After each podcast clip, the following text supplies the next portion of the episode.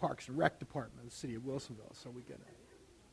Hey, good morning again. Uh, for those of you that weren't here last week, we, we were, we've been uh, sort of not really in a series series, but kind of looking at the book of Acts a, a little bit and, and, and, really focusing on sort of uh, the, the uh, movement of God's Spirit that happened at Pentecost and then sort of what happened after that.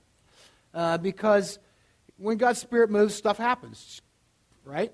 That's what happens. So we're, we're talking about that. Last week we looked at chapter 4 and the, uh, in, uh, of the book of Acts where Peter and John uh, are walking to church. They, they see a man who is, uh, uh, you know, and I always equate things to modern day. He's begging, and I always picture him with his sign out. You know, guys have their signs, and he's, he's asking for money. He, he's, he's crippled and he can't work, needs money. Peter and John say, Hey, we don't have any money, but we'll, we'll give you this. And they, they pray for him, and he's healed, and he gets up and goes to church with them. And it causes uh, a bit of a stir.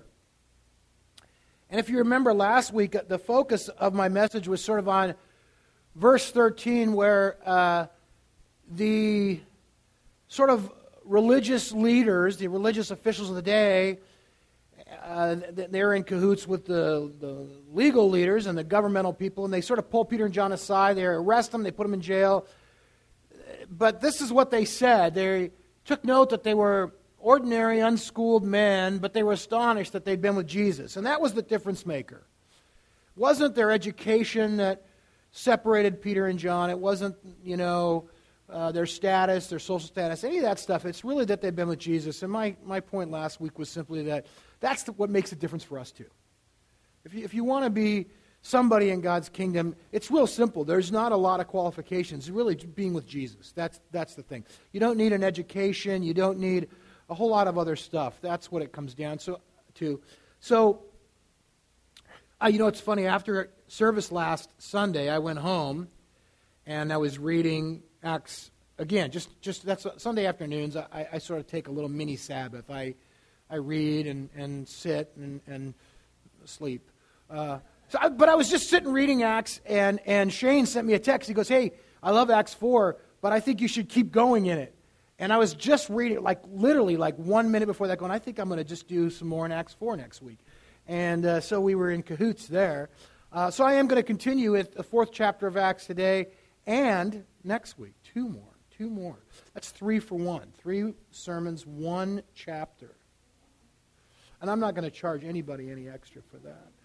Um, I want to say this, though, before we start. I, I love uh, both reading uh, Luke and Acts. I love Luke, the author of those two books. Uh, he, he, Luke is a doctor, he's a physician by trade.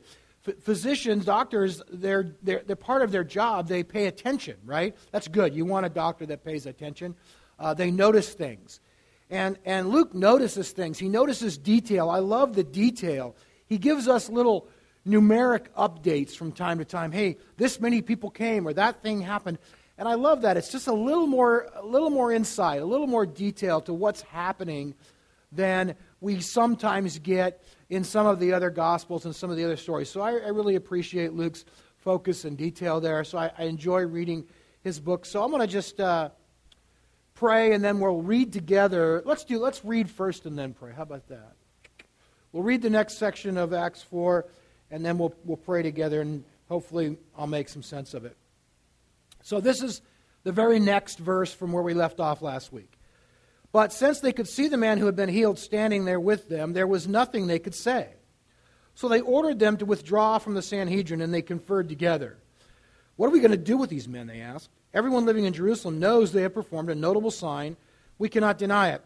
But to stop this thing from spreading any further among the people, we must warn them to speak no longer to anyone in this name.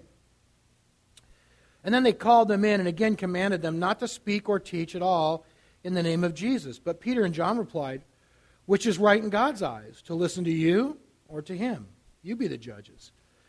As for us, we cannot help speaking about what we have seen and heard. After further threats, they let them go. They could not decide how to punish them because all the people were praising God for what had happened. For the man who was miraculously healed was over 40 years old. On the release, Peter and John went back to their own people and reported all that the chief priests and the elders had said to them. And when they heard this, they raised their voices together in prayer to God. Sovereign Lord, they said, You made the heavens and the earth and the sea and everything in them. You spoke by the Holy Spirit through the mouth of your servant, our father David. Uh, and then they, they, David, they quote David, they quote a psalm. Uh, why do the nations rage? Why do the peoples plot in vain? The kings of the earth rise up, and the rulers band together against the Lord and against his anointed one. Indeed, Herod and Pontius Pilate met together with the Gentiles and the people of Israel in this city to conspire against your holy servant Jesus, whom you anointed. They, they did what your power and will had decided beforehand should happen.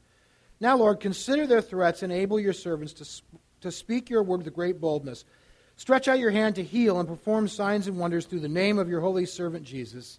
And after they prayed, the place where they were meeting was shaken, and they were all filled with the Holy Spirit and spoke the word of God boldly. So, Lord, would you uh, cause this, uh, this passage of, of your word to penetrate our hearts today and just to bring meaning and life to us, that we could learn and grow, and that uh, we could see your kingdom advance uh, today in and through our lives as uh, these men and women did in that day in their lives. In your name we pray. Amen. So this chapter really begins uh, sort of opposition to the gospel in the lives of the disciples. Now, Jesus had faced opposition throughout his ministry. As he, as he began to advance the kingdom in, in and through his life, he, he got a lot of uh, pushback on that. Um, but here, for the first time, the disciples are now becoming the recipients of that. They're getting a little taste of what happened to Jesus as they're being uh, harassed a bit over the spread of the gospel. I, I think it's, it's worth uh, mentioning here that the, you know, there's, there's a, a, a, lack of sort of the kind of uh, supposed separation of church and state we have today. We do have some, but the Pharisees and the religious leaders and the Roman government, the, the the, the legal and, and governmental leaders are kind of working together. They, they, they really thought that killing Jesus would put an end to things. And that was sort of the norm. That was the routine, right? Insurrection, uprising, something happens. You kill the leader, everybody else will flee. They'll scatter. That, you know, he got killed, so we don't want that. So that's, that's what they believed. They thought once they, they had crucified Jesus, well, that, that'll put an end to this thing. It's done. Uh, it didn't work. It backfired on them because in this particular case, uh, the normal thing didn't happen. Instead, what happened is it, it, grew and it morphed and it multiplied and it, and it got all out of control. And so now they, they have greater and greater numbers of people that are still talking about Jesus. And so they, you know, they, their, their killing of Jesus didn't really stop that. It, it, it caused them greater problems. I kind of like that. I, thought, I think that's sort of cool. Uh, that's a fun thing to happen.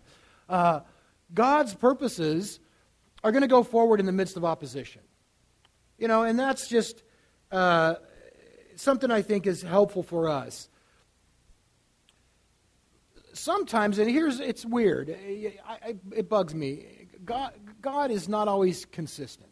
Everybody notice that? It, it, sometimes Peter goes to jail at one point, and miraculously angels show up and break him out of jail. Well, other times that doesn't happen. Yes, please. Oh, my, my beautiful daughter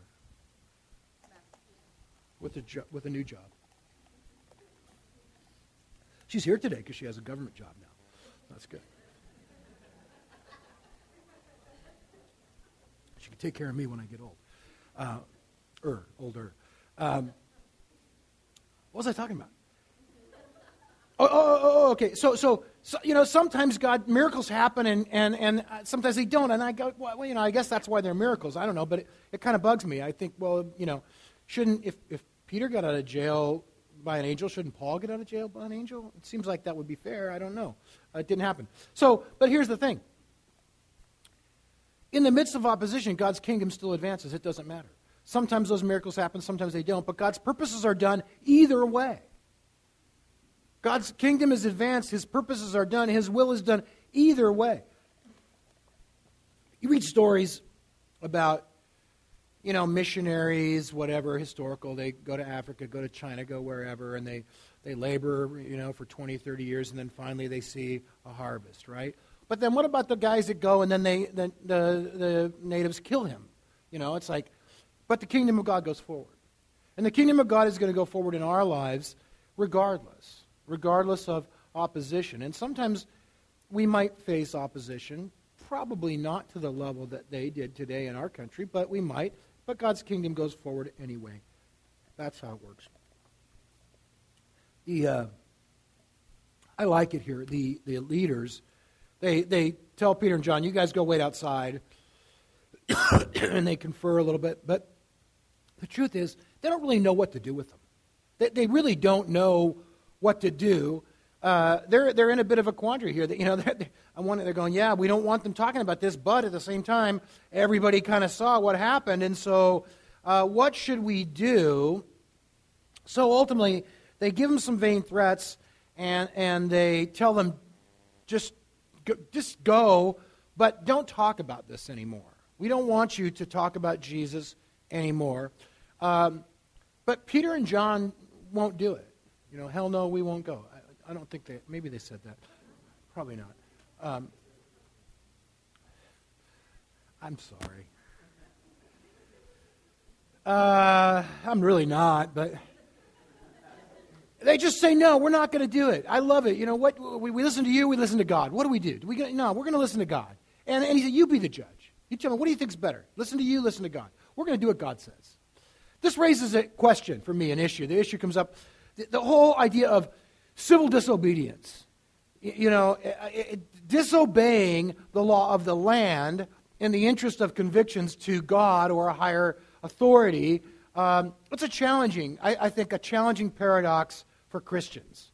It puts us in a, in a place where, and, I, and, and actually, I believe this is by design. I believe this is the purpose of God, where there's tension in our lives. See, sometimes we would like everything to be black and white. Wouldn't that be nice if it was just right, wrong, black, white, easy? I do this, don't do that. That's what we would like. That would make life so simple, but it does not work that way. Anybody notice that? It just does not work that way. There's a tension that we are required to walk in. I think that's why we need the Holy Spirit because every situation, every every decision we make, we really need the leading of God. Because what might be right in one situation, the same decision would be wrong in another situation. And we really do need to hear from God each and every time. What happens, and this is, this is the reality of it, what happens when we, tr- when we try to make rules and make it black and white is it leads us into a place of legalism and judgmentalism really quickly. And, and that is just not the heart of God. It's not the heart of God, and we, we cannot do that. We, we have got to be we have got to be totally, completely dependent upon God and say, Lord, I mean, I think God wants us to live in that place where we're dependent upon Him. We're following the leading of His Spirit. We need, Lord, tell me what to do. Because when we try to do it on our own, I think most of the time we, we, we don't do so well. We are called, as Christians, to obey the laws of the land, are we not? It's not a trick question. we are. Let me show you a couple passages. Jesus said this. They asked him, you know, they're trying to trick Jesus, of course, but the question was, hey, do we have to pay taxes if you're, you know, if you're a Christian, if you're in the kingdom? Show me the coin, he said. They brought him a denarius and they showed him whose image is on it. Caesar's. Well, he said, give back to Caesar what is Caesar's, give to God what is God's. Pay your taxes, right?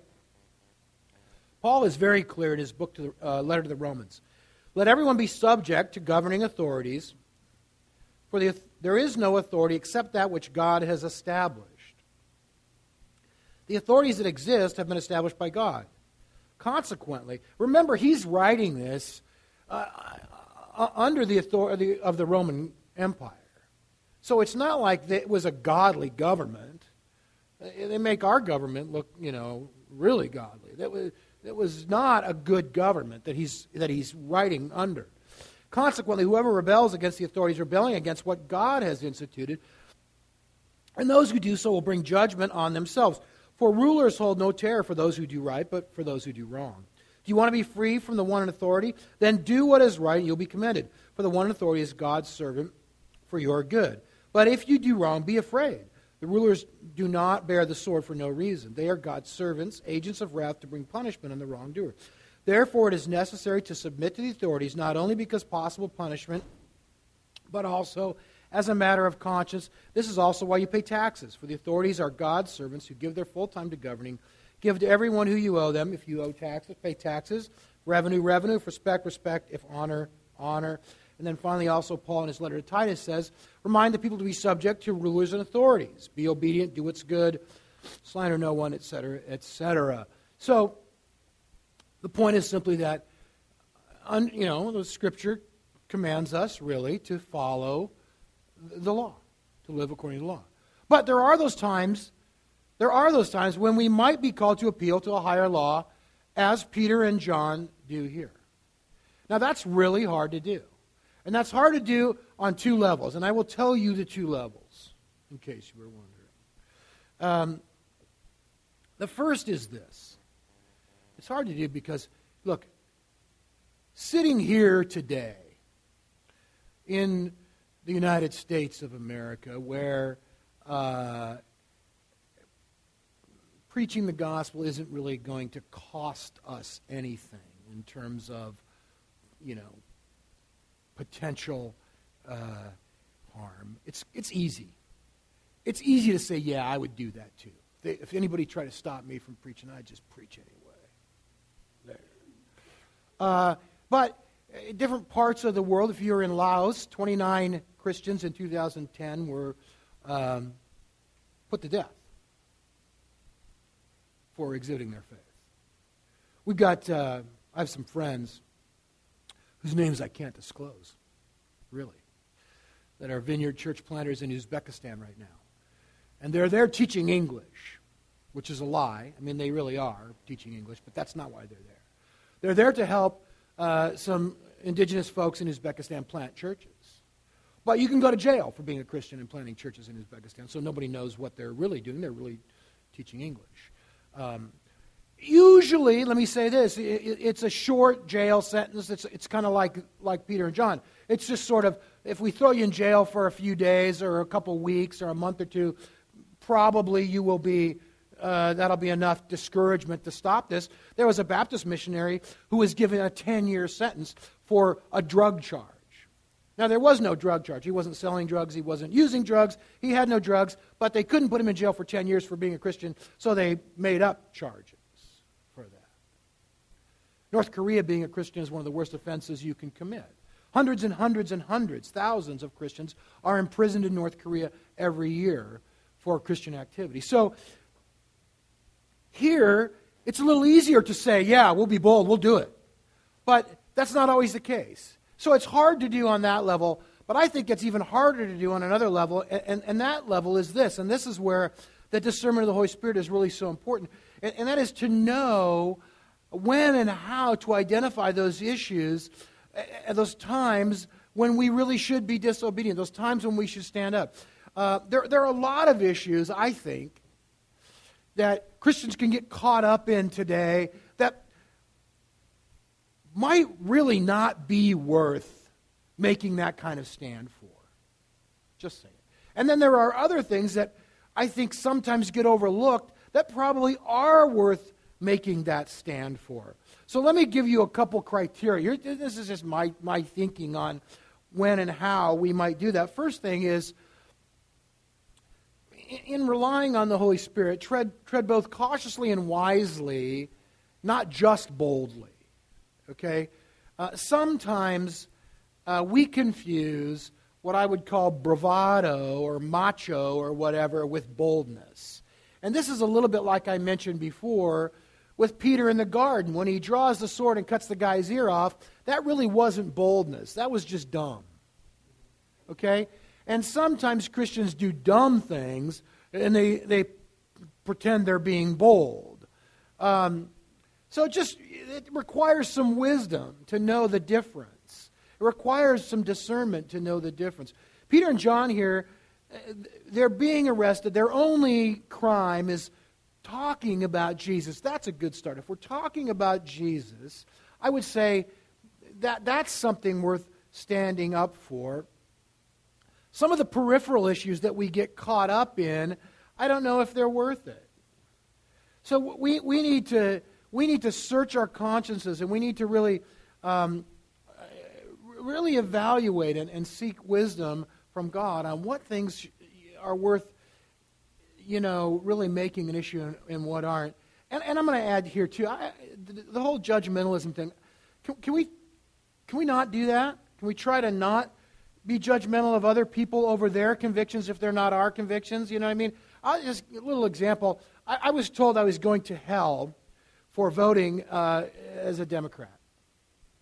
I thought that was a little harsh. Uh, I, I, agree. Maybe some of you might think that, but uh, that was my that was my sin. I was going to hell because I, I you know I voted Democrat. Um, I don't know. Just saying. No, I'm getting this. Come on, people. I, how many times? I'm not going to tell you that. Uh, so, so, just my point here is again, follow the leading of the Spirit, not just, you know, the leading of the masses, okay? Like lemmings to the sea. I think sometimes Christians are like that, right off the cliff, you know. Just, just follow your conscience. Second thing is this, and I, this is just consider Jesus. Um, I love that verse in Hebrews. And this is the New American Standard, and I never, ever, ever, hardly ever use New American Standard, but I did here because I like it. Uh, consider Jesus, the apostle and high priest of our confession. NIV says, fix your thoughts on Jesus, which is good too, but I like that. Just consider Jesus. When you're facing difficult choices, when you're facing decisions in life, when that tension comes up and you're not sure what to do, consider Jesus. I think any situation where we have a question, we're unclear on something, I like to stop, take a step back, and consider Jesus. To, to really, really evaluate in my heart of hearts that thing of, you know, what would Jesus do? How would Jesus respond in this situation? Um, and again, you have to really be willing to clear your mind and clear your heart and not just answer that, what do I think Jesus would do? Or what would I want Jesus to do? Or what would I do if I was Jesus? But what would Jesus really do? How would he respond? Look at the Gospels, read those. Consider the welcome of Jesus, the people that he reached out to, the places he went. You know, that, to me, there's a, there's a whole different perspective sometimes in the heart of Jesus than I, than I see and feel, you know, in the world around me, sometimes even among other Christians. So, um, evaluate that. Okay? Uh, after they were released, they go back and report what happened, and, and the disciples and the group gathered there uh, immediately went into prayer. We'll take just a few minutes and, and, and look at their prayer, um, you know, and then we'll pray. So, uh, first thing they do is they, they, they acknowledge God, and I always think it's a good way to start prayer. Uh, we have a tendency, I do, I have in the past, I do less today, to just start with my requests first. Please, God, will you do this or that because I need your help? Good thing to do. It's okay to ask God for help. But uh, biblical prayers very often begin with worship, they begin with adoration, they begin with an acknowledgement. Um, they raise their voices go, Sovereign Lord, you made the heavens, the earth, the seas. You did it. You did it all. You did it all. That's why we're calling out to you, because you're the man. And I'm not, okay? Then they make their request. And here's the thing for me. Here, here here's the thing for me. I, the request to me is so interesting. They, they did not ask for the opposition to stop. They did not ask for. Uh, they did not ask for laws to be passed so that they could preach freely. Okay? They did not ask for that. They did not ask for God to do anything against those people that were hindering the advancement of the gospel. They didn't ask for any of that. What did they ask for? Stretch out your hand to heal, perform signs and wonders through the name of your holy servant Jesus. Best defense is a good offense. Uh, can I, uh, I'll share a little secret with you. If the Spirit of God is moving and people are being healed, they can say whatever they want. Right? The Spirit of God is moving and miracles are happening. You can do you can say whatever you want. You can throw a hissy fit. I don't care. Nobody cares. I, I, I you know, I, I love the the guy, the the, the, the blind man in in uh, John chapter nine. You know, he's blind since birth. He can't see. Je- Jesus heals him. The Pharisees are unhappy about it, so they ask him, "How did this happen?" I don't know. He put mud in my eyes. Now I see. They're still not happy. They go back and they ask him again. And I love this. A second time they summoned the man who had been blind. Give glory to God by telling the truth, they said. We know this man is a sinner. I love the guy. I don't know. Whether he's a sinner or not, I don't know. One thing I know, I was blind, now I see. It doesn't matter. Let me you, you can do whatever you want. You, you know, and, and I, I love here that they did not, they, they, they did not, you know, pray against their opposition. They prayed that God would move. That is huge, people. I think that's a, to me, that's, that's a redirect. I think that's a redirect. I think that's a whole new default. Don't pray against the. Can I? I'll give you a little example. I've been talking in veiled terms this morning. Uh, a few years ago, there was the whole prayer in schools thing, right? Big Christians got up in arms, blah, blah, blah, blah, blah, blah. I just thought it was such a waste of time, energy, and money. I, I really, I'm sorry. I just, like, what? Who cares? I saw this bumper sticker. This is what I thought. As long as there are tests, there will be prayer in schools.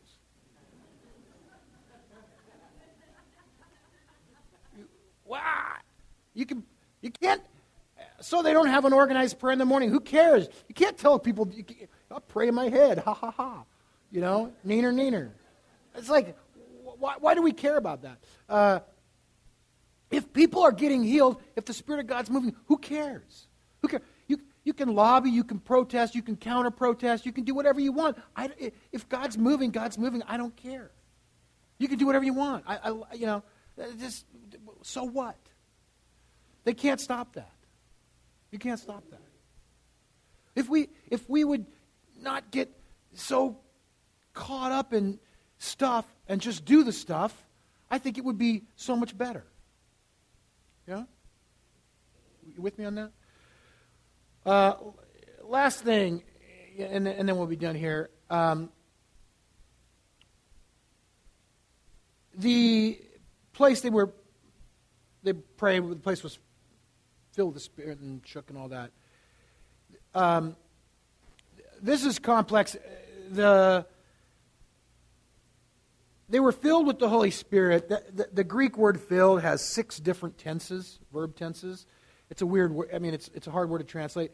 What it really should say is, but it doesn't make as much sense, but it doesn't seem to make as much sense. But what it really should read literally would be something like they were being filled with the Holy Spirit. And what, it's ongoing. It's, it's an ongoing thing. It's not a one time thing. And that's just my point here is that the, the filling of the Holy Spirit is an ongoing reality we sometimes treat it like it's a one time thing, like baptism. We talk about the baptism of the Holy Spirit, like water baptism. You get baptized once and then you're done, right? And so we think, well, I get filled with the Holy Spirit once and then I'm done. It doesn't work that way. The filling of the Holy Spirit is an ongoing reality that we need all the time. The, the, the people here, let me just point out, people that were here in Acts chapter 4 being filled with the Holy Spirit were many of the same people that were filled with the Holy Spirit two chapters ago in chapter 2. They're being filled again. Uh, and I always used to tell our youth group, it's like what? Anybody remember? Come on. You're, you're, you're killing me. Yeah, but. How, had a real impact on them.